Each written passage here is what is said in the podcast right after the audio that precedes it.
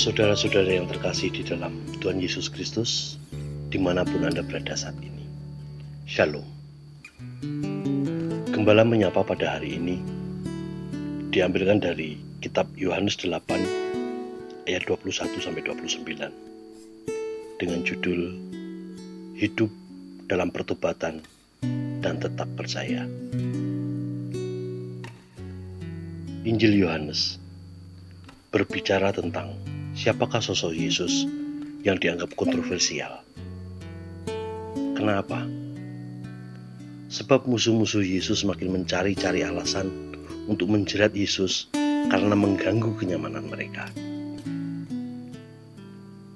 Dalam dialog Yesus dengan orang-orang Yahudi itu, Yesus mengungkapkan bahwa Yesus akan pergi ke tempat yang tidak dijangkau oleh orang-orang Yahudi itu.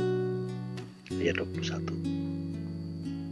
Bahkan mereka justru akan mati karena dosa mereka. Dan dosa pokok mereka adalah mereka tidak percaya kepada Yesus. Yesus berkata tentang Bapa yang mengutusnya, tetapi orang-orang Farisi tetap tidak percaya.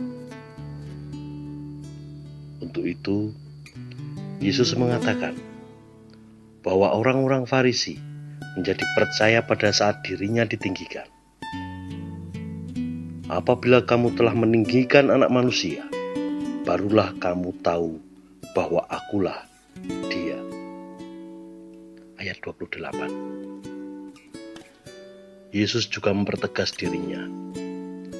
Dan ia yang telah mengutus aku, ia menyertai aku, ia tidak membiarkan aku sendiri, sebab aku senantiasa berbuat apa yang berkenan kepadanya.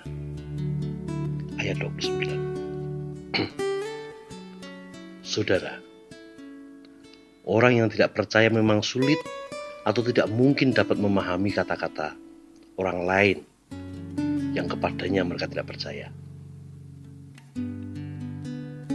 Itulah yang terjadi di antara orang-orang Yahudi ketika Yesus berkata, "Aku akan pergi dan kamu akan mencari aku, tetapi kamu akan mati dalam dosa.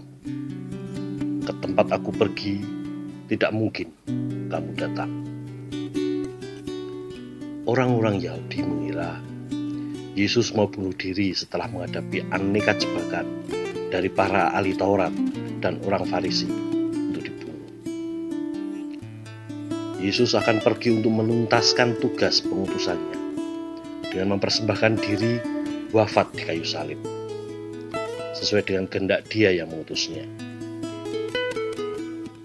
Ketidakpercayaan itu bukan hanya menghasilkan kematian, tetapi bahkan menghalangi mereka untuk mengikuti Yesus. Ayat 21 Dosa akibat ketidaktaatan dan ketidakpercayaan umat Israel pada Allah harus dibayar dengan harga mahal, kematian. Jalan keluar dari dosa hanya satu, yaitu bertobat, berbalik dari dosa dan percaya kepada Allah. Saudara, dalam masa Paskah ini mari kita menjalani hidup dengan mendasarkan panggilan pertobatan untuk tetap percaya kepada Yesus. Tuhan Yesus memberkati. Amin.